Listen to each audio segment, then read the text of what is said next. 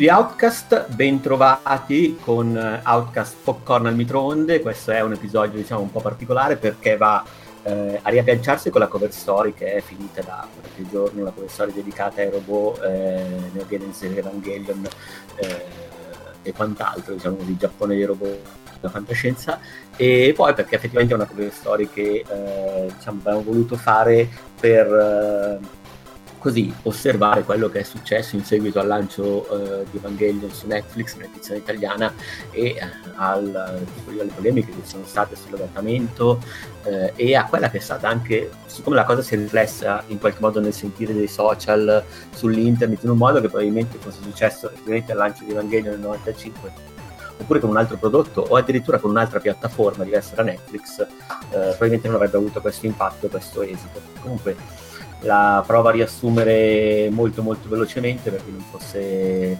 uh, sul pezzo.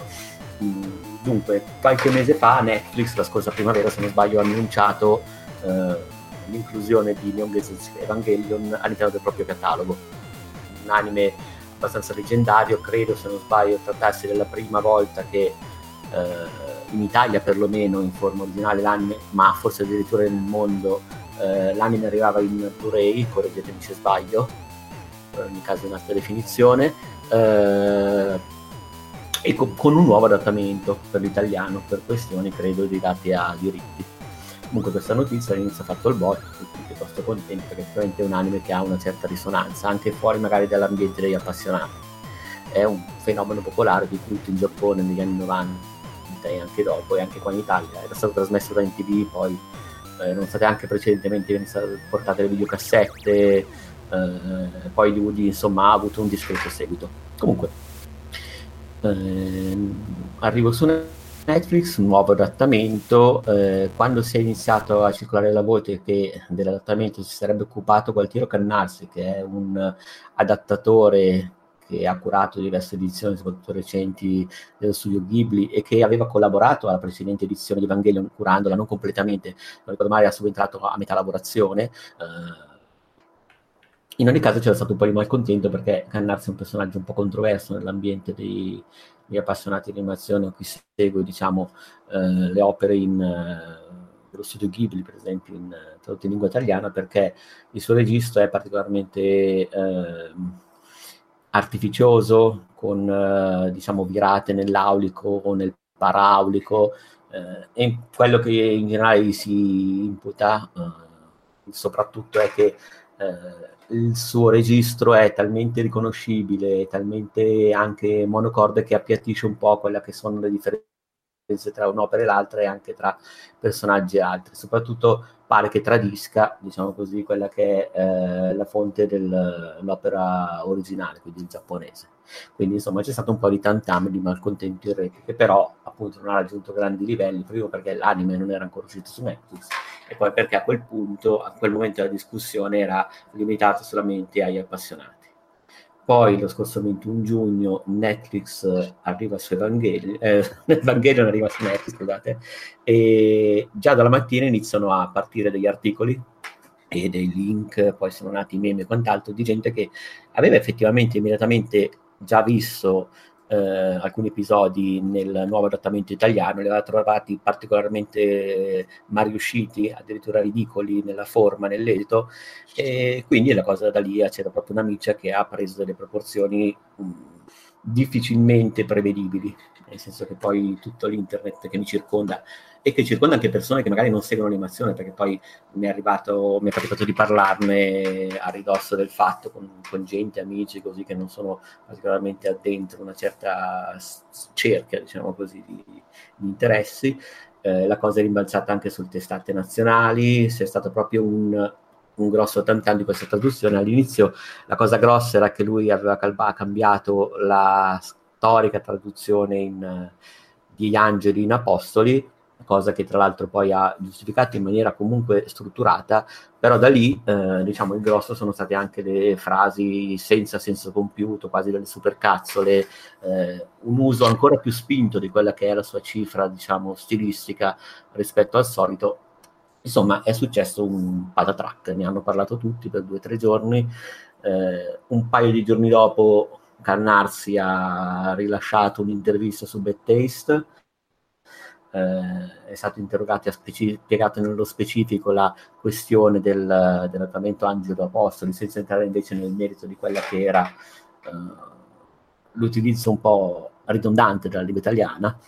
Eh, poi ci sono state delle live con uh, youtuber appassionati che hanno discusso con lui in maniera più o meno felice eh, della faccenda, che però tra l'altro personalmente non ho seguito per intero, avrebbe dovuto seguire l'esposto ma non ce l'ha fatta venire. Eh, e poi insomma, dopo questo articolo praticamente, dopo tutta una serie di reazioni sui social che tra l'altro ovviamente come spesso succede in questi casi sono alternate tra uh, ha fatto la cazzata, poi va bene ragazzi però non parliamone più, ci sono anche cose più importanti, uh, poi però la cosa è rispuntata fuori ogni volta che rilasciava un'intervista, una live, insomma è stato un po' una, un saliscendi uh, fino a che dopo circa una settimana è uscito un articolo piuttosto strutturato sulla stampa che risaliva un po' a quelli che sono stati anche dei problemi di lavorazione e soprattutto eh, portava al punto di vista del, del, del, dell'altro adattatore, anche se però non credo che sia la figura di adattatore, eh, oddio, non ricordo, Marzotta se non sbaglio, che invece lamentava diversi problemi in fase di lavorazione con doppiatori che erano addirittura pare imbarazzati a recitare in un certo modo e al di là di quello pare che Canazzi abbia comunque rivisitato il, il, il, copione in maniera molto molto scrupolosa ma anche molto lenta rispetto ai tempi di lavorazione di Netflix. Tra l'altro eh, va detto che eh, lui non lavorava direttamente per Netflix ma Netflix ha appaltato eh, il nuovo adattamento a una società di Roma. Eh, boh, adesso mi, mi sfugge il nome della, dell'aspetta che guardi eh, te lo dico. Ok. Ah, che ho l'articolo. VSI. VSI, eh, mh, la quale poi avrebbe appunto fatto lavorare Mazzotta e Cannarsi. Cannarsi era stato contattato perché è responsabile in parte del primo adattamento. Comunque, problemi durante la lavorazione, Cannarsi a quel punto è stato interpellato, eh, ha diciamo, osservato la sua posizione che, che, è quella, secondo lui, che eh, lo spettatore non deve avvicinarsi all'opera in maniera semplice, l'opera deve essere servita nella maniera più pura possibile, se non fosse che in realtà le difficoltà di Evangelion probabilmente stanno in tanti aspetti dell'opera stessa, ma non in, in quello che è il linguaggio. Cioè, probabilmente eh, diciamo, lo spettatore non deve fare un livello interpretativo in più per eh, quantomeno, non dico tradurre termini aulici o altro, perché per quanto mi riguarda i termini utilizzati erano contestualmente comprensibile, più che altro per districarsi da quella che era la sintassi, la forma e tutta una serie di cose che limitavano la fruizione in maniera, uh, non so come dire, non, non diegetica, non legata all'opera. Eh, detto questo, alla fine, dopo i diversi no comment, dopo che Netflix, l'unica cosa che aveva fatto fino in quel momento era stato prenderla sul ridere, cioè all'uscita, diciamo, del boom del, delle lamentele del primo giorno, aveva postato sul proprio profilo ufficiale, parliamo di Netflix Italia, una, una foto che in qualche modo scherzava su questa tra- traduzione angeli apostoli. Però vabbè, Netflix a quel punto ha preso atto della cosa, pare che ci sia stato alla base, tra i tanti errori, un, un approccio ehm, errato al prodotto Evangelion, senso che era stato interpretato come un prodotto di nicchia, e questo ha creato un po' di confusione in quello che doveva essere anche la comunicazione della cosa, sta il fatto che Netflix alla fine si è scusata scherzosamente con eh, i propri abbonati e al momento il eh, doppiaggio, il trattamento di Cannarsi con il nuovo doppiaggio è stato ritirato, per cui anche in Italia è possibile comunque vedere Evangelion, i due film, eh, però eh, do- sottotitolati in italiano nel caso, ma eh, tutte altre lingue, in italiano, e ricordo anche che i sottotitoli sono leggermente diversi, anzi no, forse non così leggermente, piuttosto diversi, fermo restando che rimane quella faccenda eh, Angeli Apostoli, che tra l'altro è quella meno disturbante tra, tra le tante problematiche.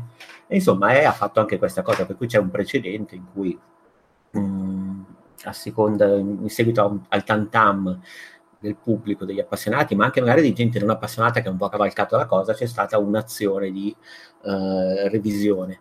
E anche qui ci sono state le discussioni postume di chi diceva, eh, però avete fatto la petizione, il trono di spade, qui però l'avete vinta, eh, forse dimenticando, comunque volendo magari con malizia, non tenere presente che qui non si tratta della uh, ricostruzione di un'opera originale, ma semplicemente di un servizio sull'opera che non era stato svolto in maniera adeguata, evidentemente, che comunque era stato scontento il pubblico e che è stato, diciamo, ricostruito. Quindi un po' questi sono i fatti, diciamo così.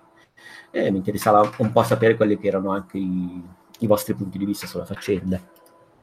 Tra l'altro ne parla anche, cioè in, in, questo preciso momento, mentre stiamo registrando, c'è anche il dottor Manhattan in diretta su Twitch che sta facendo la stessa cosa che stiamo, che stiamo facendo noi. Ma sai che tra l'altro avevo pensato di invitarlo, poi ho visto, caspita, la fa stasera anche lui. Tra l'altro il suo articolo penso sia quello che proprio, anche in poche, poche righe, ma riesce a dire praticamente tutto quello che c'è da dire su questa storia. Sul suo blog, non l'ho letto. Sì, sì, sì quello sul eh, suo blog. Leggerò, allora. Perché comunque dice lasciamo perdere queste questioni di lana caprina come può essere Angeli Apostoli, che tra l'altro poi è tra l'altro forse anche una delle poche scelte giustificate di cannarsi di un'intera carriera probabilmente.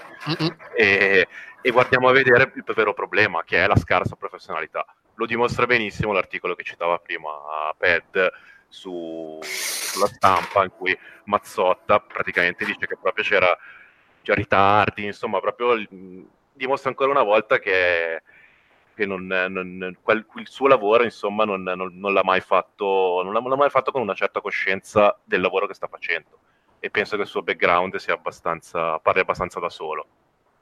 Sì, l'altro tu Lorenzo ti sei letto, mi dicevi prima, il, mm. l'articolo che è apparso qualche mese fa su Dimensione Guarda, Fumetto. Io penso che sia anche abbastanza interessante analizzare Carnarsi proprio come, quasi non ti dico come personaggio, però insomma, eh, lui con quella come serie fenomeno. di come fenomeno, perché con, esatto, esatto, quella serie di interviste che ha rilasciato comunque ha cercato anche di darsi una certa nuova immagine, no? quasi come di, di eremita, sai, le dichiarazioni io non so neanche cosa sia Netflix, eh, una rivendicazione di una propria autonomia rispetto a tutte le basi professionali proprio del lavoro di adattamento, dicendo io faccio così e basta, ho sempre fatto così, io vado avanti per la mia strada. Sono... Sì, sì, la sua filosofia che ha dato esatto. l'intervista era eh, il pubblico eh, in pratica cambia l'opera lessa, non bisogna tenere conto troppo del pubblico, ma bisogna esatto. tradurre l'opera e man- restituirla nella maniera in cui è stata creata, il che secondo me potrebbe avere senso. No, no, ma infatti, dicevo... Se non fosse che l'ha tradotta male. Cioè. esatto, eh, sono cose che teoricamente, proprio a livello di teoria, eh, si può anche discutere, sono anche interessanti, sono spunti interessanti. Il problema è che tutto il castello va a cadere quando andiamo a vedere proprio il lavoro fatto, che è ingiustificabile, penso sia proprio la, la, l'aggettivo giusto. Cioè, quindi alla fine il discorso secondo me si, da un certo punto di vista si ferma anche lì. E c'è stata una serie di, chiamiamole coincidenze, che l'hanno portato a rilavorare su questa cosa, ma nel 2019 probabilmente questa forse è anche un'altra lettura interessante, eh, certe cose non, non, non, eh, non, ti vengono più perdonate no? da un certo punto di vista. Certo nel 97 quando ha gestito il tutto per la prima volta eh, anche il mondo diciamo nerd tra virgolette era estremamente diverso. Sì, sì, beh, poi lui in realtà era, um, collaborava se non sbaglio con uh, la Granata Press. Con la Granata Press, esatto, non si occupava di traduzioni e adattamenti, ma credo che fosse un, uh, un editor o sì, sì, caso, di redazione, perché lui effettivamente era un grande appassionato di cinema d'animazione, di Giappone, di Evangelion, pur ma come potevi esserlo tu o, o, o, tanti altri che magari hanno una cultura evidentemente enciclopedica sull'oggetto, però non hanno una conoscenza della sì, lingua e non, diciamo, non sono professionisti a cui si può... No, infatti, infatti, la sua carriera all'inizio proprio viene ricostruita in questo articolo che poi magari linkiamo anche nel, nel podcast, è un articolo di Dimensione Fumetto che ricostruisce proprio l'origine, come lui, anche in quello che era l'ambiente del, eh, dell'import-export, del, della diffusione, della divulgazione dell'animazione dei primi 90 era molto più naif probabilmente, quindi... No, indubbiamente. Poi, vabbè, secondo me l'altro discorso secondo me interessante di tutta la questione è appunto eh, che quasi non ce l'aspettavamo che potesse avere così tanto richiamo questa cosa. A dimostrazione un po' anche, secondo me, di quello che forse ne parlavamo, se non mi ricordo male, nell'ultimo podcast che avevamo fatto assieme, Ped, cioè del ruolo proprio che aveva avuto all'interno dell'industria, non solo italiana, cioè del, dell'industria, più che altro dell'immaginario collettivo culturale, non solo in Italia, ma chiaramente anche in Giappone, e poi tutto quello che ha significato, cioè da, l'avevamo detto, da Evangelion poi è partita tutta una sorta di rinascimento, no? che è arrivato a portare prodotti che prima non c'erano. Quindi è inevitabile, è un'ennesima dimostrazione di, di quanto conti ancora da un certo punto di vista, no? Evangelion. Sì, sì, sì. Beh, ma... Infatti io poi me, sono, me lo sono anche rivisto. il, ormai diciamo il, la, la, fetta nerd il mercato nerd secondo me sta, and- sta andando a, a estinguersi a, a, scomparire non esiste più eh, un prodotto che, eh, che, guarderanno solo gli appassionati sempre, deve essere sempre più una cosa di nicchia perché appunto mentre Evangelion e comunque un sacco di altra roba che per noi erano roba appunto da appassionati da nerd erano da, da, nerd non perché fossero particolarmente diffic- di difficile comprensione, solo perché erano difficili da reperire. Se, se la, cioè il Goldrake, eh, Mazzing e compagnia bella, per noi è roba, tutta roba comunissima, perché ce l'avevamo in tv dalla mattina alla sera quando eravamo bambini. Eh, se parli con, con gli stranieri, quest, tutta questa roba qua per loro è mm, oggetto di culto e oggetto di adorazione perché loro in tv non ce l'avevano. Eh, quindi per, per recuperarle, poi se le devono recuperare crescendo, magari un mio amico, mi ricordo in particolare quando, son, quando lavoravo a Londra, sono venuto in Italia per una vacanza, eh, un mio collega inglese mi ha chiesto di comprargli i cofanetti, se non ricordo male, della serie di Lupin della, su quelli su, su cui ci avevano lavorato lo studio Ghibli, che erano usciti in Italia che, ed erano usciti praticamente solo in Italia. Eh, ed erano doppiati, c'era tipo il doppiaggio, la versione originale giapponese più il doppiaggio in italiano, e lui, essendo appassionato, in lingua inglese quella roba lì non l'avrebbe mai trovata, quindi mi ha chiesto di prendere, io gliel'ho preso, i DVD appena usciti alla FNAC, mi ricordo che a Genova c'era ancora la FNAC, non so se, cioè, se l'abbiano chiusa, forse l'hanno chiusa, poi comunque divago. E quindi quello eh, non è sol- una, una questione di tipo di prodotto, è solo secondo me di reperibilità, al tempo era molto più difficile, quindi per eh, noi avevamo il tempo e la voglia di interessarci e di eh, cercare come reperire certa roba, spe- perché poi il, a, al tempo era ancora più difficile, non solo perché eh, di era difficile sia legalmente che illegalmente. Il discorso del torrent non esistevano, quindi ti dovevi comprare i, la roba di importazione che ti costava un, un fottio di soldi. Eh, ora invece Evangelion appunto arriva su Netflix, quindi un sacco di gente, uh, serie nuova, magari non sapendo neanche che è, un, è una roba del 90, lo, scop- lo, scoprono, lo, scoprono, poi magari interessandosi o leggendo la descrizione della serie, ma non necessariamente. Non è, e scoprono appunto che esiste questa cosa che gli piace e, e, non è una roba da nerd, è una roba giapponese, una produzione giapponese semplicemente. Eh, e quindi sì, nasce appunto questa cassa di risonanza molto più ampia, molto più grande di quella che ci sarebbe stata in passato, proprio appunto perché arriva su un canale di distribuzione che è molto più conosciuto, che poi magari appunto succede come eh, succede che qualcuno scriva ad Amazon che fa una petizione per cancellare una se- serie di Amazon chiedendo, chiedendo, a Netflix di cancellarla, perché Netflix nel, nell'immaginario di tanti ormai è, servi- è dove trovi la roba legalmente in streaming. Uh, sì, sì. Tra l'altro premessa hanno scritto su Out, cioè nel, nel, nella, nel caos di quel giorno lì è anche arrivato, visto che avevamo la cover story su Netflix, eh, hanno mandato un messaggio su Arc se poi un po' si chiedevano anche a noi di licenziare i doppiatori e di rifare il, il doppiaggio. Cioè, proprio la roba lì quando, quando inizi a fare così, che diventa tipo la, la pagina Facebook assistenza clienti. Cioè, veramente la roba di, rom- di vaga proprio, sì. E eh, De lui, tu nello specifico invece saprai, visto che sei un diciamo, professionista anche del viaggi, adattamenti, della localizzazione, corretto? Mm-hmm, sì, sì potessi anche, non so, hai qualche considerazione da fare proprio su quella che è un po' il ruolo di Tennarsi in generale, Ma, quello che sono nel, eventualmente linee guida di questo, di questo tipo di... Il problema del, quando si fa un adattamento, una localizzazione è sempre il problema del uno in generale dipende, uno se hai delle linee guida che ti arrivano dalla fonte e non è sempre detto, quindi l'autore che ti dice ah voglio che, il progetto, che questo personaggio parli in questa maniera piuttosto che in quest'altra maniera, se non ti arriva nessuna linea guida tu ti, eh, rispetto alla tua conoscenza del mater- materiale sorgi- originale decidi di, di, di adattarlo in un certo modo, però c'è sempre la questione del quanto rimanere fedeli al, ma- al, materiale originale compatibilmente col discorso che deve essere comprensibile nella, li- nella, lingua di destinazione per il pubblico a cui è rivolto e quanto invece appunto adattarlo per renderlo più potabile per il, per il pubblico. Eh, è una cosa, tra l'altro, è una discussione che avevamo già avuto, se non sbaglio, quando era uscita la versione italiana di Gone Home, è possibile? Che era in italiano, era stato tradotto con un, un italiano super aulico, super... Eh, eh, eh, mi, mi, confondo eh, male. Non posso dirtelo perché all'epoca l'avevo giocato eh, in inglese. Mi sembra che fosse un, un, era, un walk, era uno di quei cosiddetti walking simulator. Sì, sì, era sì. stato tradotto, tradotto, dopo l'uscita, non era uscito subito in italiano. E anche no, infatti, perché mi ricordo che avevo, l'avevo giocato a ridosso alla recensione di Fabio. Eh, esatto, sì. Ed era solo in inglese, se non ricordo male.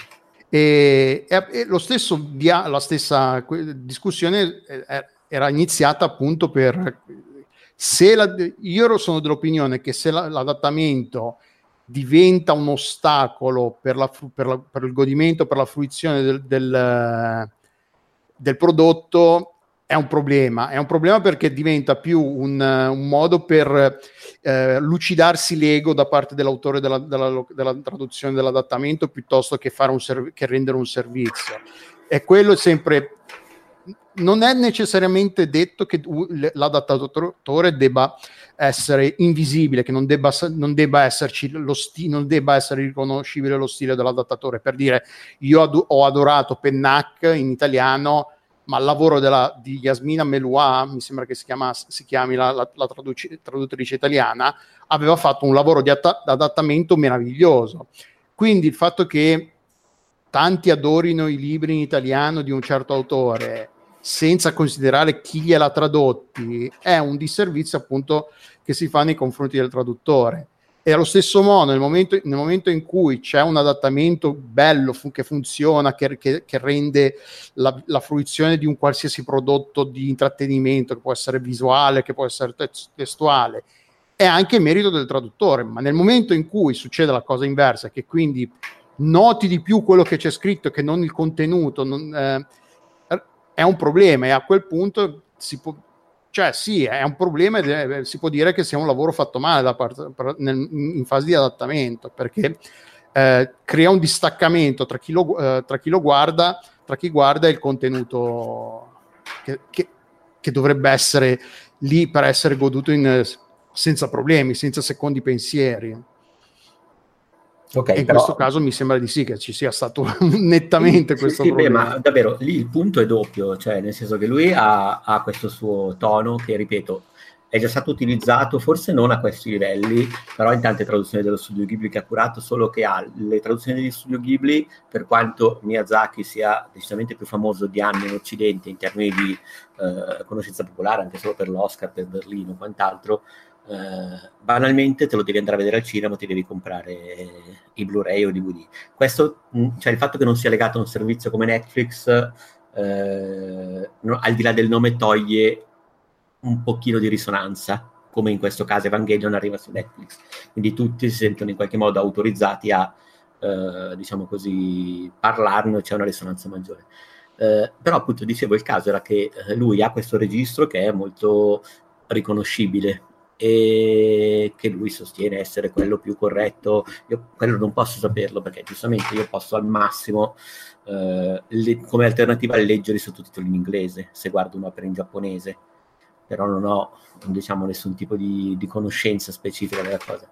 Però di sicuro quello che posso dire è che tutti i personaggi delle opere dove c'è di mezzo lui parlano nello stesso modo cioè non c'è neanche un distacco tra un autore e l'altro, cioè i personaggi di Evangelion utilizzano un, un linguaggio che è alla Miyazaki quando poi in realtà invece non è così sicuramente a livello di spirito. E poi il problema è che lui addirittura però gli sono stati imputati anche degli errori, cioè non, un lavoro anche diciamo così non, non corretto, tant'è che Treccani ha proprio postato anche cavalcando un po' il trend, del, del, uno dei suoi errori ci ha riso sopra. Degli errori tipo cosa sarebbero? Cosa, cosa... Beh, utilizzo improprio di parole, nel senso piuttosto sì, che costruzioni. È, è, l'hai detto bene prima tu, quel paraulico, cioè quel voler dire, usare quella parola ma senza poi avere effettivamente bene l'idea. No, ma quello, ti ripeto, se lui avesse quel, cioè se lui ne fa una scelta sì, per sì, quanto infatti... poi discutibile e dice ok io questo è il registro che io credo sia il migliore così però se poi sbagli anche formalmente esatto. la costruzione. Cioè non... Se uso quella parola impropriamente in una frase, anche se sa, è sa di aulico, poi eh, non vuol dire che è un buon lavoro o, o, che sia quantomeno rappresentante di un metodo di lavoro coerente, perché è quello anche il discorso. Secondo me è proprio una questione un po' di metodo, poi, se vuoi vedere. E poi, ovviamente io non sono poi un, un traduttore, un adattatore professionista, però da, da fruitore, perlomeno nelle opere delle lingue di cui conosco, qualcosa si può capire. Lo, ne parlavamo prima dell'articolo di dimensione fumetto, per chi volesse poi approfondire, secondo me gli errori proprio, lì ci sono proprio. Cioè, non solo a riguardo appunto di interpretazioni, ma anche proprio errori, errori proprio di comprensione del, del testo giapponese, diciamo.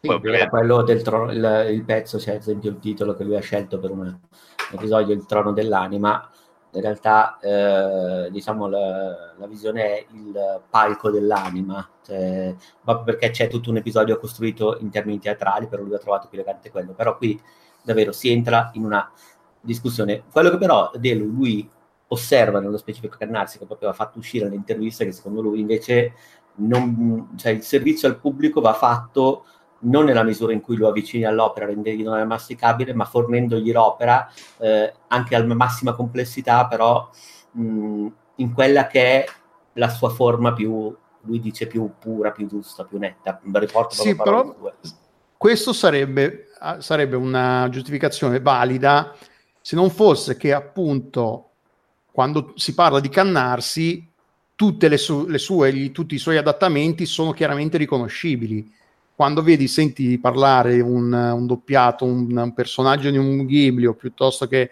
appunto e riconosci che è Cannarsi, allora ti viene un po' il dubbio che non sia lui che cerca di ad- adattare, di rendere l'opera più, eh, in maniera più fedele all'originale possibile.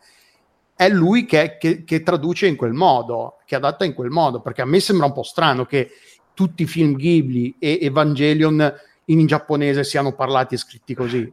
No, no, ma infatti è lui che piega l'opera a se stesso, ah, sostanzialmente. Ah, io, cioè, se, non fosse, se fosse un caso, se fosse Evangelion, che, eh, eh, se fosse che il suo primo adattamento, o anche facciamo il primo che è saltato alla... alla ed è e non eh. Evangelion era la sua prima esperienza, aveva 19 anni quando l'ha fatto e dice candidamente che ha commesso degli errori. Tra no, no, non dico che, non, che sia... non era neanche male, cioè la, la, prima traduzione che è arrivata in Italia di Evangelion, la, la ci sono, sarà che sono affezionato, però è, è, decisamente più fruibile di questa attuale. Sì, sì, de- decisamente.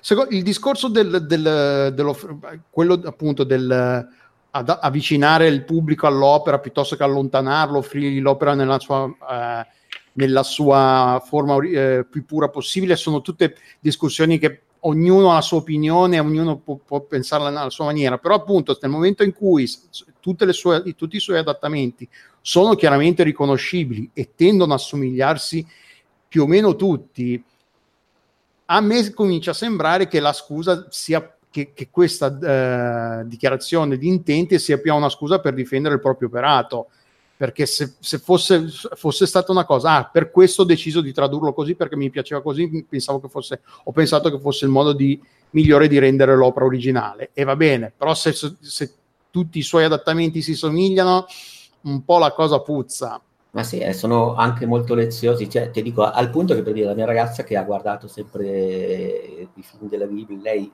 detesta Miyazaki con tutta se stessa, però secondo me detesta il taglio che gli dà Cannarsi, perché cioè, lei al di là di tutto odia più di tutto eh, quello che i personaggi poi restituiscono da questo tipo di modello di, di modo di parlare, non so come dire. Ma poi ci, per dire, Ghibli, nei Ghibli ci sono tanti bambini, come fai a mettere in bocca un italiano lezioso, aulico, alto a dei bambini?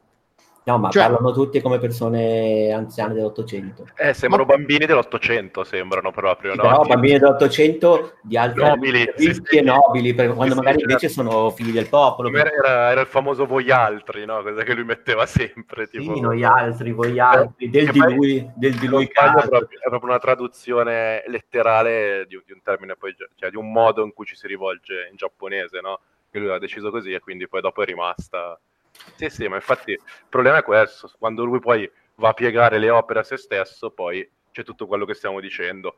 Non, non riconosci più l'autore, allora non è più uno, una questione di adattamento o non adattamento, è che non stai facendo quello che dovresti fare fondamentalmente, stai riscrivendo.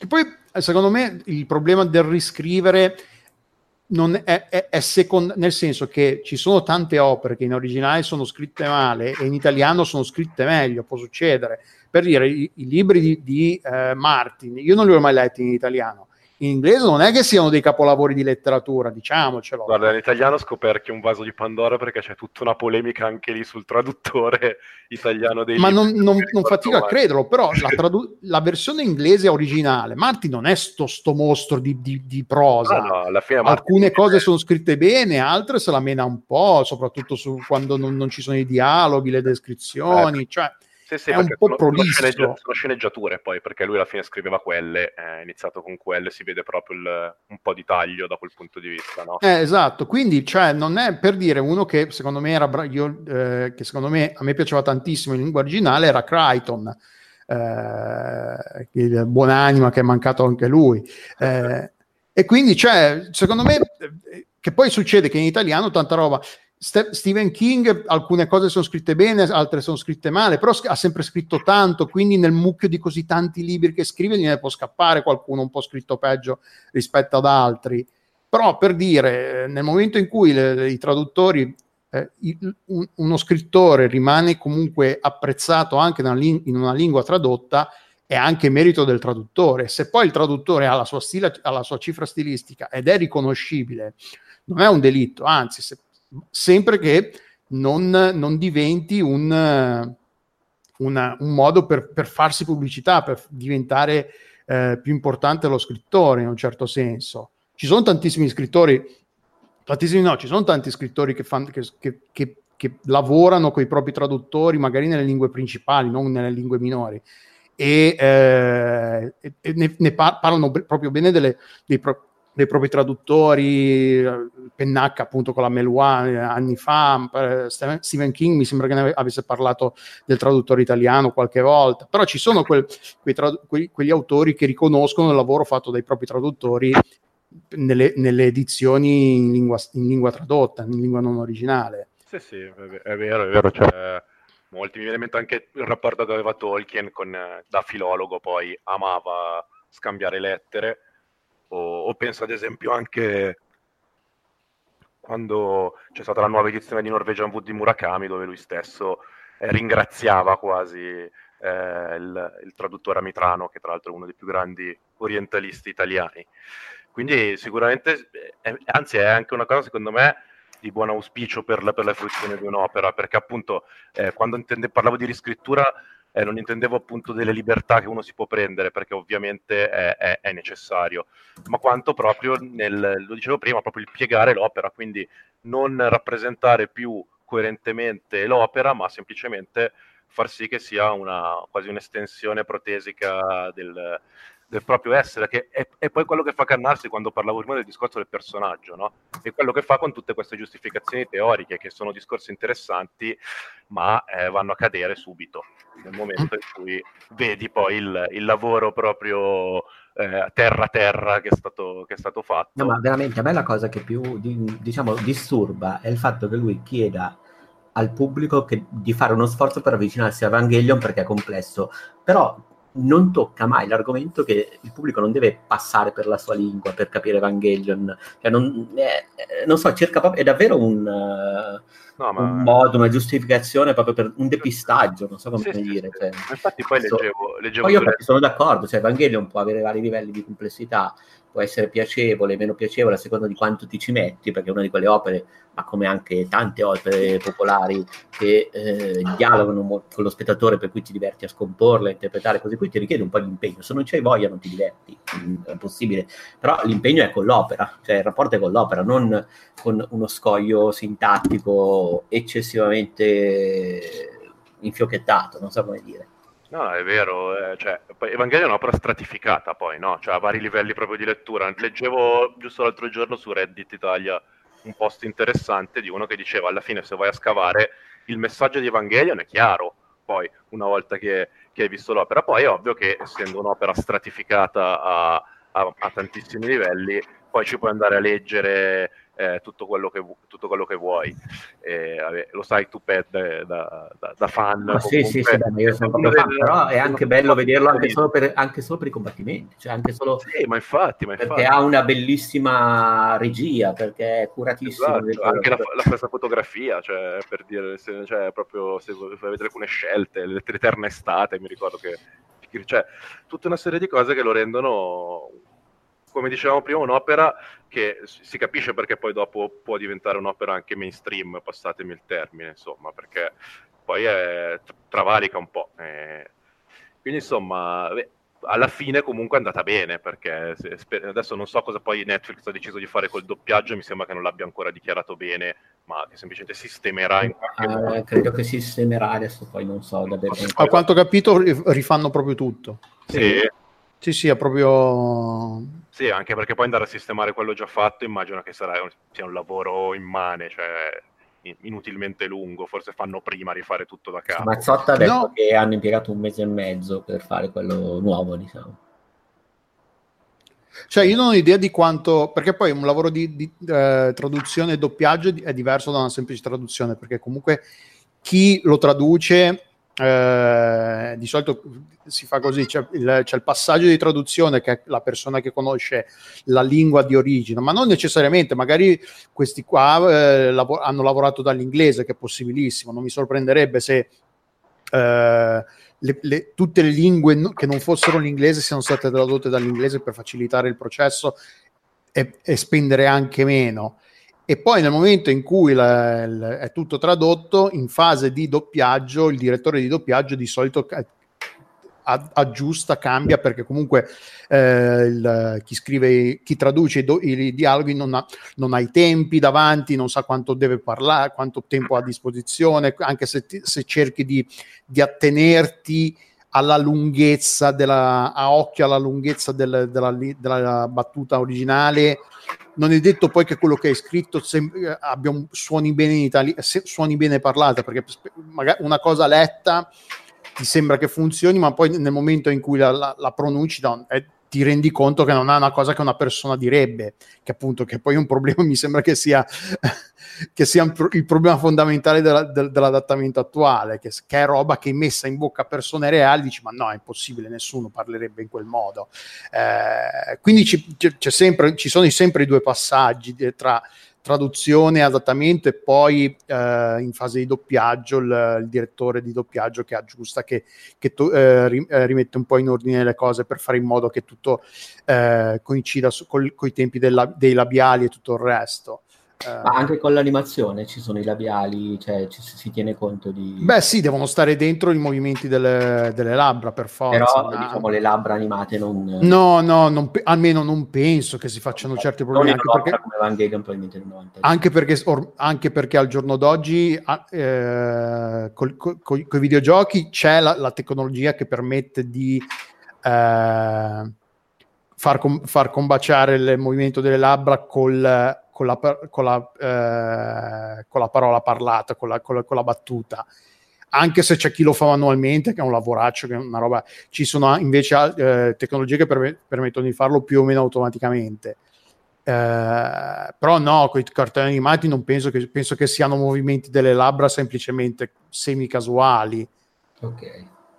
Però è un po' che non guardo, è un po' che non ci, cioè non ci, non ci ho prestato attenzione, è un po' che non guardo cartoni animati con, l'int- con, l'intenzione di che eh, cercherò di prestarci attenzione la prossima volta.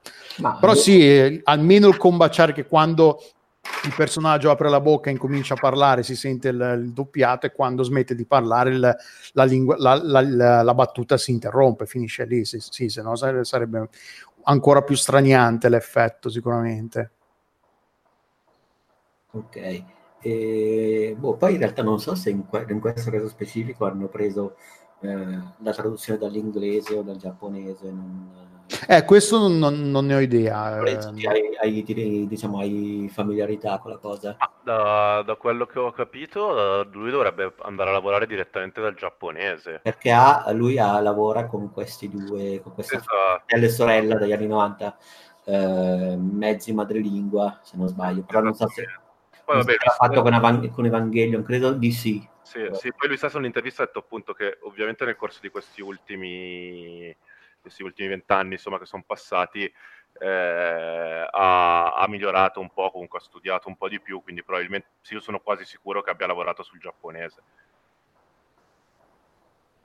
Eh, guarda, lì poi Evangelion è un caso anche controverso perché mm, cioè, Anno, il regista, eh, utilizza nel, nella versione giapponese alcuni termini inglesi, però li utilizza in maniera errata sì. perché pare che all'epoca alla Gaita ci fosse un traduttore eh, magari non completamente sul pezzo, oppure sono state scelte deliberate, oppure citazioni, nel senso che i, ci sono tre personaggi di Elu che eh, non, non, so se tu hai già visto qualcosa di Evangelion, hai fatto a tempo. No, no, non, non ho riguardato il, Beh, la versione attuale. Ci sono i, i, tre piloti che si chiamano gergalmente il first children, second children, cioè utilizza il plurale, bambini plurale, eh, non first child, second child. Ah, Oppure, ah, okay. cioè, ma non è l'unica, nel senso che poi, per esempio... E in inglese l'hanno, l'hanno, corretto o l'hanno lasciato così? È sempre stato così, addirittura anche nella versione originale, adesso in inglese eh, Angel è Angel, e Angeli, perché? Perché su display, cioè nonostante allora, premetto che quella che ho fatto io è la ricerca del, del Novax che va a fare le pulci a Burioni, eh, quindi metto proprio le mani avanti. Io quando ho letto l'intervista, perché è il primo stand, scandalo grosso, prima ancora della lingua, e vabbè, poi sono stati anche quelli che si lamentavano del formato, perché lo volevano in 16 nodi, ma vabbè, li lasciamo perdere. Eh, no, quando la cosa che mi ha più incuriosito effettivamente era, ok, va bene, le forme sono le sue, sbaglia spesso, eh, Treccani che gli fa le pulci su un utilizzo scorretto di un termine, così, però in realtà, e poi la comicità involontaria che viene fuori da ascoltare il dialogo, perché veramente se senti 10 minuti ti viene da ridere. Eh, comunque, mi ha incuriosito molto questa cosa di dalla traduzione di Angeli e Apostoli, che però all'inizio è stata quella più scandalosa, diciamo, per il pubblico abituato a uh, quel tipo di traduzione. Uh, allora, uh, Shito è il termine che viene utilizzato nel, nell'anime per indicare queste figure. pare venga tradotto come apostoli, mentre invece pare, parrebbe che il termine più corretto, il termine di angeli sia Ten, eh, Tenchi, giusto? Eh, mi ricordo che lui, l'ho letto nell'intervista, ma il titolo, i termini precisi non me li ricordo. Mi ricordo. Aspetta, che vado a riprenderla perché ne vale la pena. Uh, perché è curiosa. Sì, Tenshi. E, e invece la parola che viene utilizzata per Angeli. Eh, questo, tra l'altro, si riflette in un paio di dialoghi, nello specifico in cui il personaggio di Shinji utilizza effettivamente nella stessa frase eh, Tenshi e Shito. Shito si riferisce a questi personaggi, a queste figure diciamo, che compaiono, questi apostoli, eh, e dice che, che, tra l'altro però hanno i nomi degli angeli di, dell'Antico Testamento. Per cui lui dice questi apostoli che arrivano hanno il nome degli antichi angeli e tra l'altro si vede proprio in giapponese che sono parole diverse e io mi sono spinto addirittura a fare una roba più, più bestiale probabilmente per uno come Delu. Cioè, io a quel punto ero davvero curioso di capire cioè, ho cercato quei dialoghi perché lui l'ha citato, poi l'ho, visto, l'ho rivisto tutto adesso, l'ho ritrovato in un altro dialogo. Ho messo i sottotitoli in giapponese, ci ho messo davanti il traduttore di Google Translate. Però volevo, io, a me interessava davvero se effettivamente lui utilizzava due termini in, e a quanto pare lui utilizza quei termini lì il fatto che poi eh, siano stati chiamati angeli, lui ha ammesso che è stato un errore, probabilmente perché all'epoca lavoravano davvero sulla versione inglese o in parte ci ha lavorato chi ha preceduto perché Canarsi all'epoca nel 97 è entrato in seconda battuta. Eh, tra l'altro perché c'era la Dinit all'epoca aveva, prendeva i diritti, era, una, aveva diversi, era affiliata a un, a un gruppo europeo se non sbaglio, quindi probabilmente comunque hanno lavorato in parte anche questa versione inglese. Sta di fatto che Nonostante loro per tutta la serie si riferiscano a queste creature come Shito, quindi ipoteticamente apostoli, tranne in un paio di dialoghi quando parlano proprio di Tenshi, di angeli, eh, come si dice, però sui visori, sui visori che però si vedono nella serie, questo perché hanno voleva dare un tocco internazionale probabilmente alla loro attrezzatura compare Ma questo è... non è una, è una, cosa non solo di anno i giapponesi ce l'hanno un po' la cosa di mettere l'inglese un po' qua, dove non ci starebbe come dove capita. Sì, sì, sì, ma soprattutto probabilmente poi negli anni 90, quando diciamo si era anche meno smaliziati.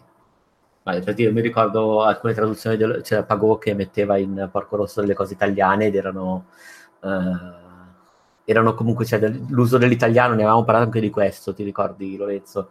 Sì, spesso in, uh, anche l'uso dell'italiano in moltissimi adattamenti sì, giapponesi è un po' tipo bo- spaghetti bolognese. Cioè, eh, ma perché poi è legato col discorso che facevamo sul, sull'esotismo, no? Cioè, è, sì, sì, è l'idea che per loro è esotica come cosa, quindi giusta, giustamente, viene, cioè, giustamente viene anche utilizzata in modo un po' kitsch, tra virgolette.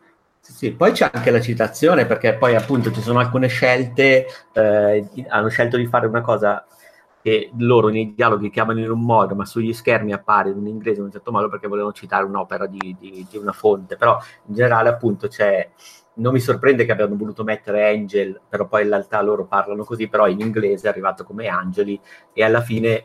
Mh, diciamo, ad Anna è andata bene così e per tutto il mondo sono sempre stati gli angeli, tranne che probabilmente in Giappone, dove probabilmente a loro suonava in maniera diversa. Adesso non so se il significato letterale sia proprio apostoli, però cioè, il dizionario dice così, però io non posso contestualizzarlo. Per cui, insomma, secondo me questa cosa qui è la, la, sua scelta di volerla correggere, per quanto possa sembrare arrogante, perché effettivamente, come faceva notare a Preda nel, nel suo articolo, diceva, però vabbè, lì poteva anche tenere Angeli, perché lui dice, faceva ad esempio, vale per me, per gusto, ovviamente non sono un traduttore, il, il discorso della, della, della grande zucca dei Peanuts, cioè, una cosa che magari nasce sbagliata, ma si radica talmente tanto nell'immaginario che alla fine la lasci. Poi io non so se è corretto o filologico. Io, per esempio, se fosse per me non lo farei, però io non sono traduttore, non ho idea. Cioè, io, a me è piaciuta la scelta di tenere a posto contestualmente, però appunto mm, in tutto il mondo dicono ancora angeli, quindi vai a sapere. No, diciamo, non era questo il punto, cioè su questa, tutte le cose che gli hanno imputato, questa che era quella più vistosa, secondo me era anche quella su cui lui, magari per arroganza, magari perché voleva dare la zampata e dire beccatevi questa, cioè così, perché può darsi che sia stata anche una roba di Ibris, però insomma sta di fatto che, che è proprio l'ultima cosa a cui ho fatto caso, cioè rispetto al resto. Ma, no, Ma poi la, la, scelta di una parola piuttosto che un'altra è sempre comunque un... Eh, è, è, andare a infilarsi in un ginepraio perché non se ne esce mai più. Io ricordo quando era uscito Final Fantasy X eh, e non so se avete giocato a Final Fantasy X. Sì, sì, sì. C'è Riku. In italiano, tra l'altro. Sì, Riku e suo fratello in italiano si chiama fratello. E semplicemente era tra- la traduzione letterale del, del, giapponese, perché in giapponese era appunto fratello, e tutte le lingue l'hanno tradotto in, loro, nel loro co- corrispettivo. Per, la, non l'hanno toccato. E mi ricordo che c'era stato qualcuno che era riuscito comunque a fare una discussione, a inalberarsi e non apprezzare il fatto che, che, fosse, che l'avessero chiamato fratello. E, detto, e, e poi quando poi per motivi, gli stessi motivi, traduzioni non letterali che magari erano state adattate perché non piaceva particolarmente, invece quindi fratello era, stato, era troppo letterale e non andava bene, mentre altre scelte non erano abbastanza letterali e non andavano bene uguali. Succe- quando si entra nella scelta di un termine piuttosto che un altro è sempre troppo, troppo complicato, secondo me, e non, non, non, a meno che non sia una roba. In questo caso la scelta di Angelo piuttosto che Apostolo è anche giustificabile, nel senso comunque in un modo o nell'altro è una di quelle che avrebbe sbagliato comunque se non l'avesse avesse cambiato non avesse cambiato, però è anche allo stesso modo gli, si può dire che ha ragione, ha ragione ad averlo cambiato e avrebbe avuto ragione anche se non l'avesse cambiato, quindi alla fine è, un, è una non discussione, non un punto. È... Su questa scelta apparentemente lui poi essendo un, un eh, conoscitore dello, dello studio Gaines, lui si è proprio andato di, mi sono anche andato a recuperare i materiali originali, ho visto che sulle bozze iniziali, prima che sullo schermo comparisse Angel, eh, lui voleva scrivere Apostolis, qualcosa del genere, si è proprio trovato anche delle fonti per cui si è convinto della cosa, ripeto, magari l'ha fatto per onestà intellettuale, magari l'ha fatto per Ibris perché diceva so benissimo che se cambio questa cosa qui la gente che mi caga il cazzo per mille cose. eh, figurati se non me lo caga per questo, e allora io adesso ho la battuta pronta. Premessa, tra l'altro, il suo nickname storico è Shito, quindi fare per quello. E insomma, non lo so, quella è stata la cosa più grossa, ma boh, forse quella su cui effettivamente c'era davvero margine per discutere sulle altre. Non... Cioè, diventa, è un'opera che... Ma poi davvero banalmente, anche rispetto... Io poi, ecco, un'altra cosa di lui, io non so le differenze che passano tra sottotitoli e, e dialoghi. Nel senso, perché io, cioè, i sottotitoli non so da chi siano stati curati nello specifico. Ma è appunto perché appunto i sottotitoli, I sottotitoli non sono così ridondanti, cioè c'è sempre Apostolo al posto di Angelo, però non, sono, tutta, non sono ridondanti, anzi se tu fai il raffronto di una frase, il sottotitolo te la propone in maniera... Eh, ma anche ho fatto davvero, sono arrivato a fare dei raffronti con l'inglese, con tutte le varie edizioni, eh, i sottotitoli italiani sono, non sono male, cioè, e, e, non, e, non, sono così eh, privi di scrupolo nei confronti di quello che dicono. Però è possibile che non l'abbia tradotti, che no, i sottotitoli non li abbia fatti lui, è possibilissimo anche questo. Eh? Sì, sì, sì, beh, assolutamente, però dico, anche lì, caspita, è... Cioè, tra l'altro, ecco, premetto che a me, prima di sapere di questa cosa di, di, di cannarsi per la curiosità, a me non era neanche passato per il cervello di guardarlo in italiano Mm-hmm. Cioè, non perché non sappia giapponese, però voglio dire, io questo tipo di animazione per anni da ragazzino me la sono sucata in italiano, adesso mm, non mi dispiace proprio a livello di, di suono, di atmosfera guardarla sottotitolata. Ripeto, è il minimo perché non, non, capisco niente, però mi affascina, diciamo, un po' anche di... e anche le voci sono molto diverse. In che senso sono molto diverse? Eh, ad esempio, le voci che vennero scelte all'epoca e che... Ah, tra le, tra le voci italiane del, sì, del, sì, del primo sì, doppiaggio rispetto a, okay. rispetto a questo. Adesso, ecco, paradossalmente le voci adesso mi sembrano più armoniche rispetto a quelle originali. Cioè, ah, banalmente credo che il personaggio di Shinji, che all'epoca era doppiato da un ragazzo, mentre in originale è doppiato da una ragazza, eh, stavolta l'abbiano fatto doppiare da una voce femminile e cambia tantissimo la percezione del personaggio. Cioè, io Shinji, eh, quando l'ho visto per la prima volta, in, eh, l'ho sentito parlare per la prima volta in giapponese eh, eh ai tempi di un DVD, ero rimasto colpito da quanto tradisse, diciamo, l'adattamento italiano, non l'adattamento, il doppiaggio in questo caso, italiano tradisse il personaggio. Sì, sì, è vero. Proprio una, una delle cose su cui si è sempre più discusso a livello di, del vecchio doppiaggio. Eh. Ok. Comunque, insomma, boh. Poi ecco, un'altra cosa, diciamo, che si evince dall'articolo, poi questo è risetta nel campo delle, delle illazioni, è se effettivamente lui eh, meritasse, diciamo così, questo ruolo. Poi sicuramente adesso alla luce del 2019, dopo che giro a lavorare da 20-30 anni, non lo so, se ne può discutere, però ecco, se, se, si va a leggere anche sull'articolo che costruisce il modo in cui lui, ad esempio, si è avvicinato allo studio Ghibli, eh, è stata una roba alla 5 stelle, nel senso che... No. Dal basso, tipo. Cioè, praticamente lui era um, su questo forum, quando si è parlato di fare dei ridoppiaggi dello studio Ghibli, quando era uscita La città incantata, che aveva vinto l'Oscar, quindi c'era stato, diciamo, da rimettere mano ai ridoppiaggi delle opere vecchie, o da doppiarle per la prima volta. Eh, Cannassi, che all'epoca aveva lavorato per uh, Dynamic, per Granata, ed erano notai appassionati più che altro per l'erudizione. E tra l'altro lui è anche molto molto bravo in termini retorici a, uh, diciamo così, vincere le discussioni Vabbè, sta di fatto che in ogni caso lui pare che abbia questo gruppo di fedelissimi, ne fa, ne fa presente anche a Preda nel suo articolo, che fanno proprio opera di, di demolizione quando in determinati momenti sull'internet viene messo in discussione il suo lavoro, vanno proprio in massa a fare i raid e a difendere, eh, cannarsi. In questo caso, nello specifico, sul foro Uh, ricordo, forse sul forum della Ghibli direttamente, uh, c'era stato un utente che aveva deciso di fare una lettera firmata da mandare alla Lucky Red eh, per evitare che diciamo, rovinassero gli adattamenti del maestro Miyazaki, per cui alla fine avevano fatto questa petizione, l'avevano mandata a, alla Lucky Red e avevano trovato 40 firmatari, eh, gente solo del forum, per cui erano solo 40 persone che hanno fatto, pre- questo nell'epoca pre-social ovviamente, quindi parliamo del 2001, no, quando è stato? 2008 la città incantata, giusto? Mi, mi, sembra di sì, comunque, sì, sì. comunque era pre-social. Comunque, quindi... sì, nell'epoca pre-social hanno fatto la petizione su internet, tra l'altro pare che molti dei firmatari è gente che è entrata nel forum apposta in quel momento, quindi hanno lui che finge in una risposta, finge di essere lusingato, dice io non firmerò la petizione perché è antiestetico, insomma sempre trascina tutta questa, tutta questa manfrina così, e alla fine la roba arriva all'attenzione di Occhi Pinti, eh, e pare che questo sia stato tra diciamo un grosso innesco stando la ricostruzione di quella che sono i punti della sua carriera per fargli ottenere questo lavoro. Quindi insomma si è anche utilizzato questa non so come dire questa dinamica pre-social ma comunque diciamo così eh, internetiana del, del consenso dal basso per ottenere questo tipo di cose.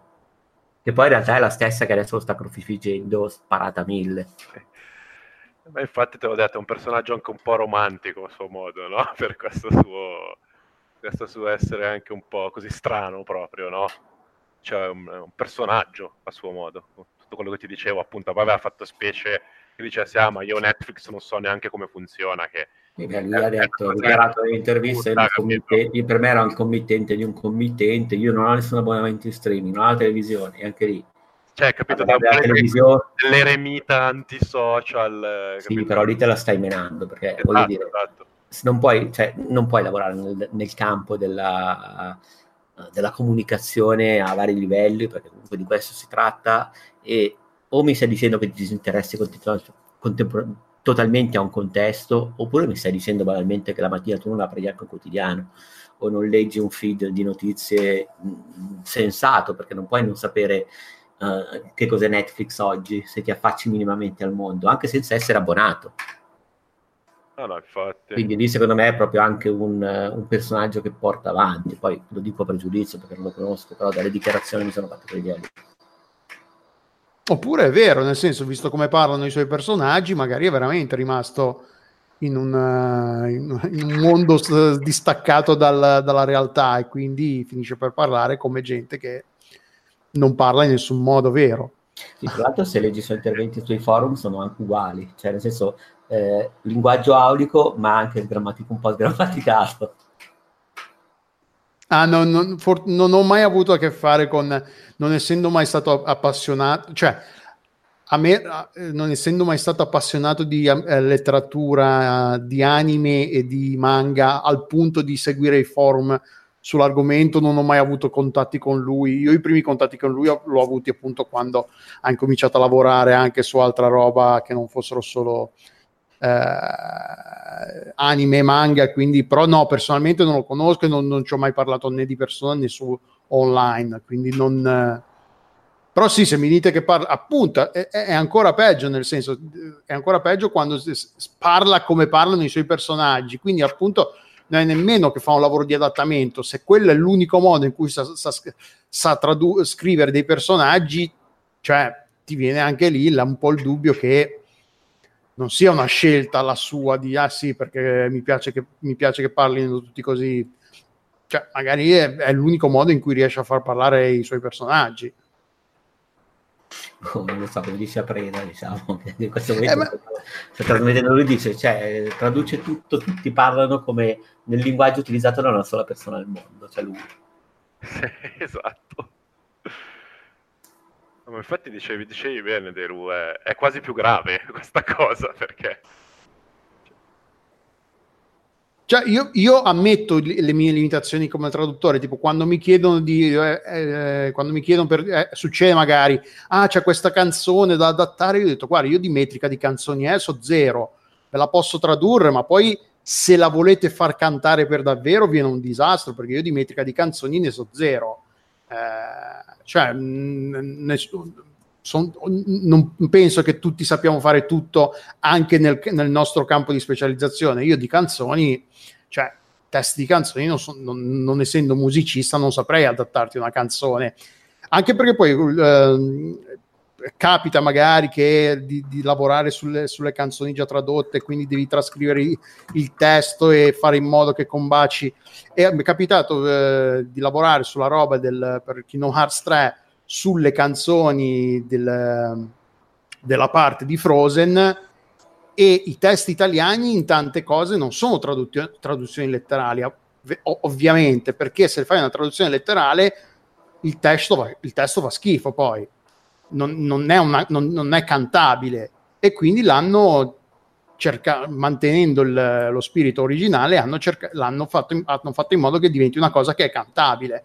Però io un lavoro del genere non avrei saputo farlo cioè dovrebbero insegnarlo, dovre, dovrebbero, dovrebbero insegnarmelo, dovrei imparare, dovrei fare, eh, far, far, fare vari tentativi, non è una roba che dall'oggi al domani impari a fare.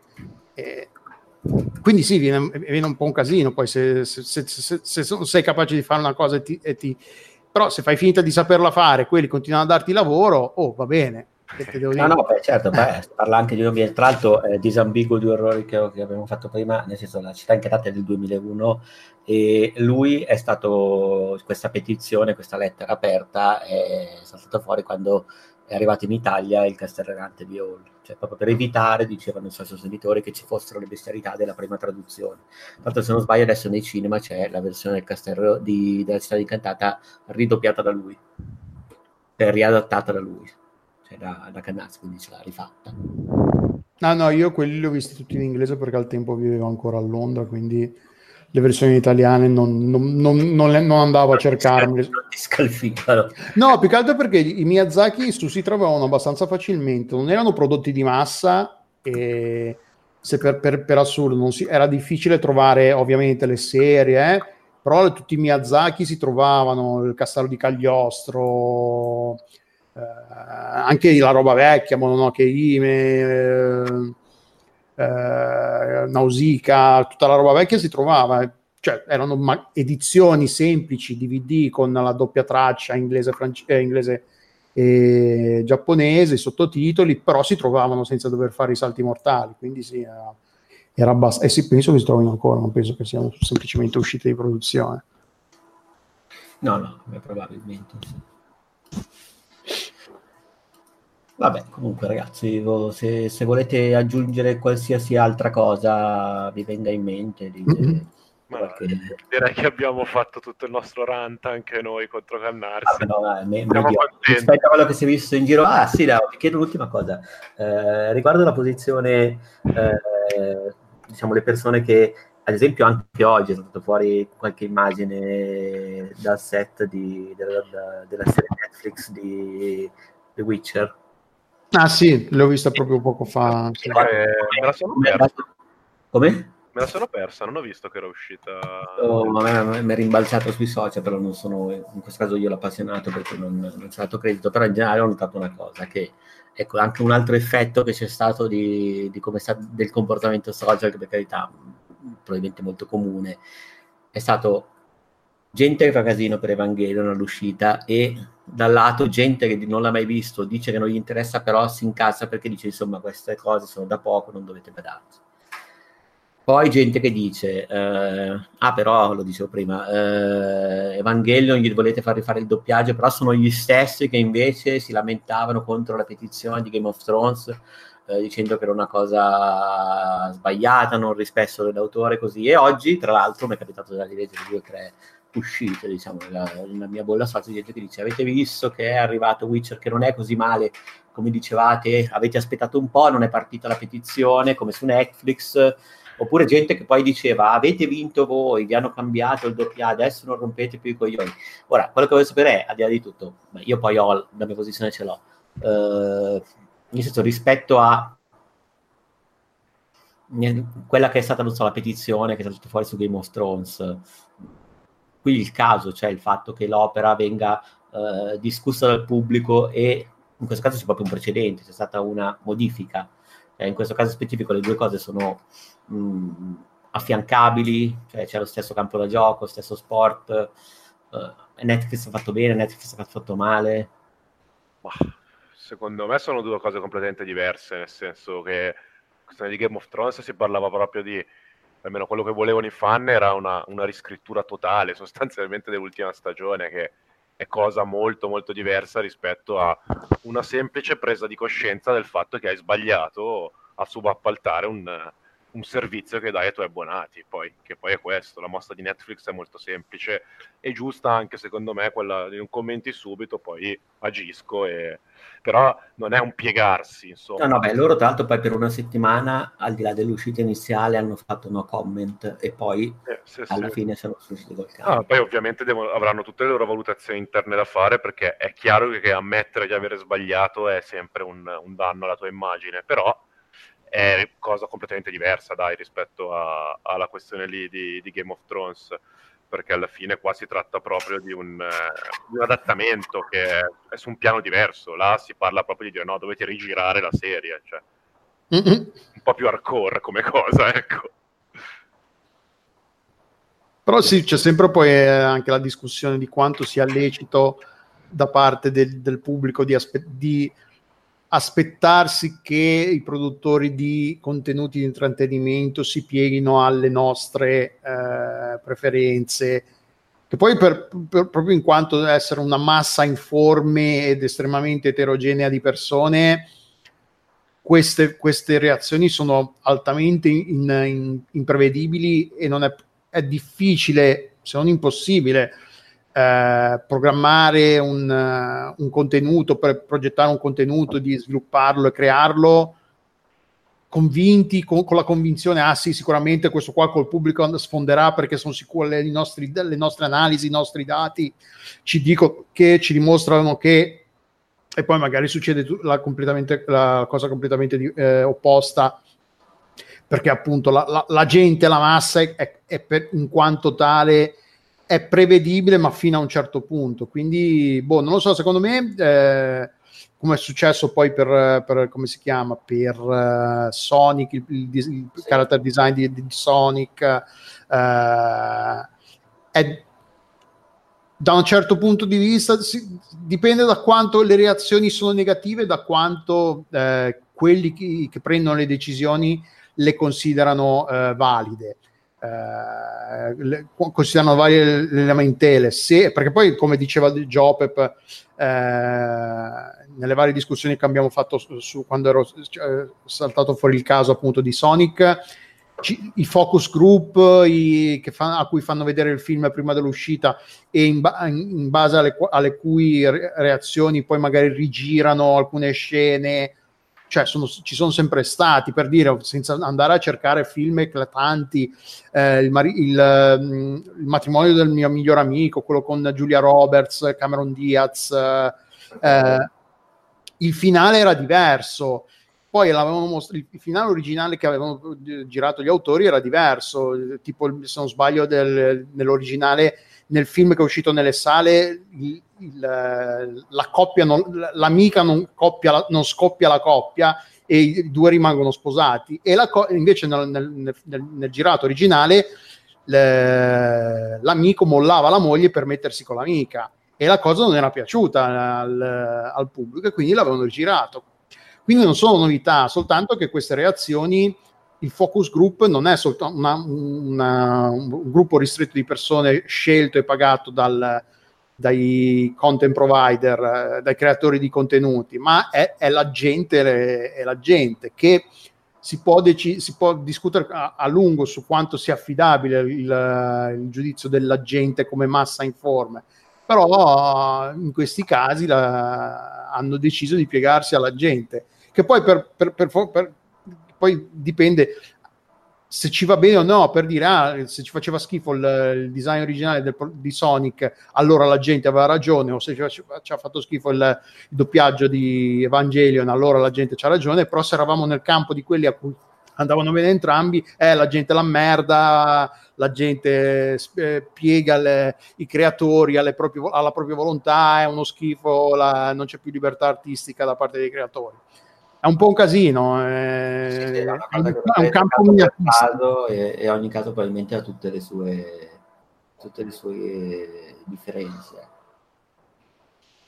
Ma tra l'altro poi in questo caso specifico eh, il comportamento di Netflix è stato, cioè, almeno a me, è sembrato un po' ambiguo, nel senso loro hanno commissionato hanno, a, un, a un'azienda il, il doppiaggio, sottovalutando la portata e poi, come dicevi tu, non riuscendo nemmeno a prevedere quello che ne è uscito, perché poi la cosa secondo me è diventata virale è andata ben oltre eh, il, la ricetta, cioè il fatto discuto sì, discuto no. Dopo un po' l'hanno iniziato a farlo tutti, per cui anche gente che magari all'epoca ha visto due o tre puntate di Evangelion e gliene fregava 10, a quel punto per partecipare un po' diciamo al, alla gogna gliene fregato 50. Quindi non so, probabilmente c'è stata anche una di quelle cose che diventano, che diventano virali e non sono prevedibili. Adesso o magari c'era Cannarsi che stava sul cazzo talmente tanto da anni, era gente che finalmente hanno potuto, non so, tutti hanno tirato fuori l'odio e da questa base poi c'è stato il contagio anche a quelli cui gliene fregava relativamente meno. Però in questo caso appunto cioè era una questione di cui hanno subappaltato la cosa, tu ricevi dei focus group, in questo caso io non so quanto in, in, per una cosa fatta in Italia, fatta eh, cioè, non so quanto abbia contato invece la reputazione che si è guadagnato il traduttore, magari a, a occhi di gente che non, non, dà particolarmente peso a questo tipo di robe. Ma la cosa che, che, è sorprendente è che appunto è una cosa che è limitata al mercato italiano e pe, mentre appunto tornando a Sonic una, il, il, character design di Sonic è una cosa internazionale che, che avrebbe impattato tutti i mercati del, cui, su cui sarebbe stato distribuito il film e quindi ci sta che per, per, non tagliarsi le gambe ancora prima di uscire abbiano deciso di cambiarlo.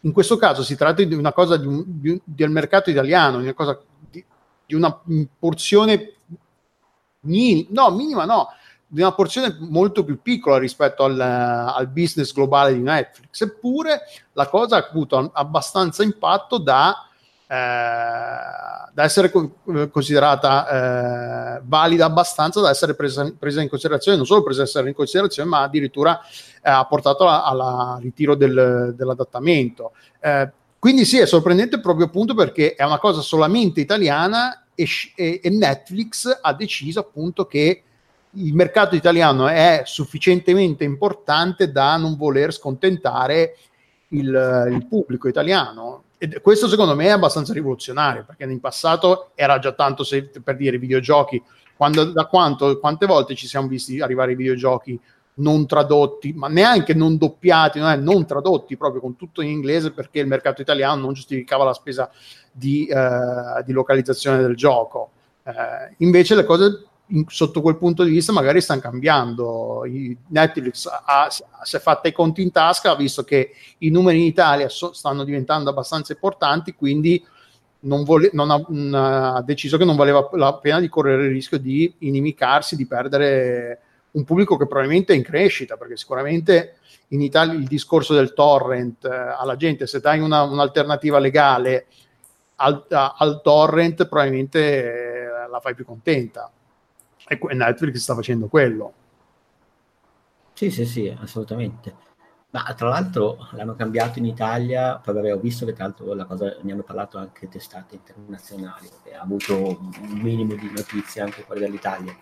Uh, quello che ecco, non, non mi è piaciuto di Netflix è stata che, ok, all'inizio ha servito, diciamo così, la sua traduzione. Um, quando sono stati il primo giorno di Malcontenti, ha pubblicato quell'immagine in cui c'era Evangelion e poi attorno c'erano, uh, non so se l'avete vista, tutto il menu di selezione di Netflix, un, ha fatto uno screenshot, e aveva cambiato uh, apostoli in tutti, tutte le altre cose che circondano uh, il film Evangelion. Adesso non so se mi sono spiegato, però è più facile cercarla su Google che altro. E questo era stato anche un modo di probabilmente disin- cercare di disinnescare la cosa o di scherciarci sopra. Per dire, vabbè, ragazzi, è fatta così. E tra l'altro ha scelto per disinnescare la cosa forse l'unico punto che era effettivamente, eh, come si dice, frutto di una frutto di attenzione e non così eh, attaccabile come la sintassi, la forma o altro. Cioè, a questo punto era. Eh, poi, però, vedi, quando è uscita la non so come dire, la notizia finale, il modo in cui si sono posti i social media manager di Netflix, che credo che sia un'azienda di Milano a parte, eh, e hanno scritto abbiamo, ci avete fatto capire, però io ho avuto la sensazione che in generale abbiano in qualche modo eh, sacrificato la pedina Cannarsi, nel senso che abbiano, cioè emerge dal tono, dal taglio, poi magari ce l'ho letto io o sovrainterpreto, il ha sbagliato lui, cioè noi l'abbiamo pagato e tutto, ma ha sbagliato lui. Quando però tu alla base sei il committente, io capisco che Netflix non può controllare tutti gli adattamenti che fa di tutta la roba che localizzano in italiano, anche perché poi molte ci sono un sacco di errori saltano fuori, eh? cioè anche il fatto che qui ci sia stato un caso così così vistoso è un conto, però molto spesso quando uso i sottotitoli in italiano di Netflix trovo anche un sacco di errori che vanno al di là del, del typo, sono proprio cattivi. Sì, sì, sì, ma anche, ad esempio mi viene in mente anche su Prime ci sono dei sottotitoli fatti veramente, veramente male, spesso. Sì, sì, roba... E però in questo caso ho avuto proprio la sensazione che abbiano proprio sacrificato, abbiano scherzato nel messaggio finale scegliendo un paio di locuzioni di cannarsi per non so, in qualche modo alzare le mani e dire, vabbè ragazzi, però è stato lui, siamo con voi a condannare lui. Quando tu di fatto sto qua, anche se non sei il committente diretto, l'hai pagato, cioè non puoi non aver avuto nessun tipo di responsabilità. Alla fine questo doppiaggio l'hai accettato, quindi in qualche modo sei stata, se hai deciso di toglierlo, ammetti effettivamente di aver commesso una leggerezza anche solo nel non, eh, diciamo così, eh, oliare bene tutti i passaggi, perché così com'è è un ho sbagliato ma. Uno sbagliato ma è stato lui, cioè così mi è uscita. Sì, per, per Netflix è facile uscire da questa cosa, perché appunto da, scaricano la responsabilità su Cannarsi e loro ne escono più o meno eh, indenni. For the, people, for the players. Sì, sì, non, ehm, che poi cioè, non, mi, non, mi, non, mi, sorprende anche la cosa che a livello di qualità eh, di controllo la cosa sia minima, perché di, di... i sottotitoli so, che, che, si vedono in giro non è che siano di altissima qualità, quindi a un certo punto dipende da quanti soldi girano sul mercato del, del, del, dei sottotitolatori, se paghi poco non puoi e non puoi pretendere che la gente faccia un bel lavoro. Cioè, non so se avete il diagramma delle cose fatte in fretta, fatte bene e, pagate, e, e pagate poco. Di solito le, sono, le, puoi fare solo due cose contemporaneamente. Non esiste una cosa che sia fatta bene, fatta in, eh, fatta in fretta e pagata poco. Eh, se loro partono dal principio che pagano poco o, fa, o se gliela fanno bene, non gliela fanno in fretta, ma se gliela, la vogliono in fretta, allora non, gliela, non, la, non possono pretendere che sia fatta bene ci sono queste cose qua. Eh, io sapevo che, dove, che dovevano avere un, un, eh, un, dipartimento, un reparto interno che si sarebbe occupato della, eh, del controllo della qualità dei, della, di, tutte le robe tradotte. Però boh, non so se, se l'abbiano messo in piedi o no, eh, o se l'abbiano messo in piedi non sia semplicemente non all'altezza del, del ruolo, che magari hanno troppo lavoro da anche loro e non c'è abbastanza gente, quindi non tutto viene passato al, al, setaccio come dovrebbe. No, magari paradossalmente proprio in questo caso specifico non convinti di aver fatto le cose col controcazzo, mi ha detto eh, siamo andati a chiamare quello dello studio Ghibli che cura già queste cose. Sì, magari sì. Uh, è stato un eccesso di zelo e magari se l'avessero seguito, non so se semplicemente si fossero limitati dall'inglese come fanno in altri casi, avrebbero boh, fatto meglio, non lo so. È fatto che il casino era uscito già ad aprile, quando era appena saltato fuori il nome di Cannarsi. Ma sì, eh, esattenzione in quello che è l'ambiente e sottovalutavano proprio anche l'impatto che, che, avrebbe avuto in parte. Poi ripeto, secondo me, oltre un certo limite, questa cosa qui che è successa non era prevedibile. No, penso di no, non penso che se lo sarebbe, non penso che se lo sarebbe aspettato nessuno una cosa del genere, quindi boh. Però sì, alla fine è interessante da, da, un, punto di vista, da un punto di vista storico e anche un po' di, di, osservatori esterni, vedere quello che è successo, come è successo, come si è svolto tutta la cosa. Quindi, quindi boh, sì, vedremo come andrà e cosa succederà. Sì, adesso sono curioso di vedere il nuovo doppiaggio. Comunque. Il nuovo adattamento, sì, il nuovo doppiaggio. Sì, nuovo sì, sì, insomma, perché voglio vedere un po', perché ora hanno, hanno un po' di, di occhi puntati sicuramente. Ah, sì, quello di... In realtà ho sentito che modificavano quello vecchio, poi non ero arrivato al nuovo adattamento. Dai, però se mi dite che no, diciamo, so, è molto difficile. Ho, ho visto solo che l'avevano eh, deciso di togliere, però non ho proprio allora, eh, combinazione ho sott'occhio il, um, uno dei due post del dottor Manhattan, che magari poi linkiamo nel, nel, e c'è a un certo punto c'è uno screenshot di un messaggio dalla pagina, origin- dalla pagina ufficiale di Netflix su Facebook che dice non stiamo tornando al doppiaggio originale ma faremo una, una completa revisione del nuovo doppiaggio con l'obiettivo di correggere le problema- problematiche emerse che il, considerata la mole e l'importanza delle problematiche emerse si tratta di una riscrittura completa. A quel punto come dicevi tu forse Andrea conviene fare una ritraduzione completa ma uh, io a questo punto mi chiedo se anche il nuovo doppiaggio per come, cioè, se anche fosse di qualità sufficiente, se non buona, mi chiedo quanto, o magari sarà passato il momento e quindi se ne fregheranno tutti. Bush. non lo so. Tutto questo, ecco, un'altra cosa che però mi ha fatto piacere, un, un effetto collaterale, che un sacco di gente adesso si sta guardando Evangelion.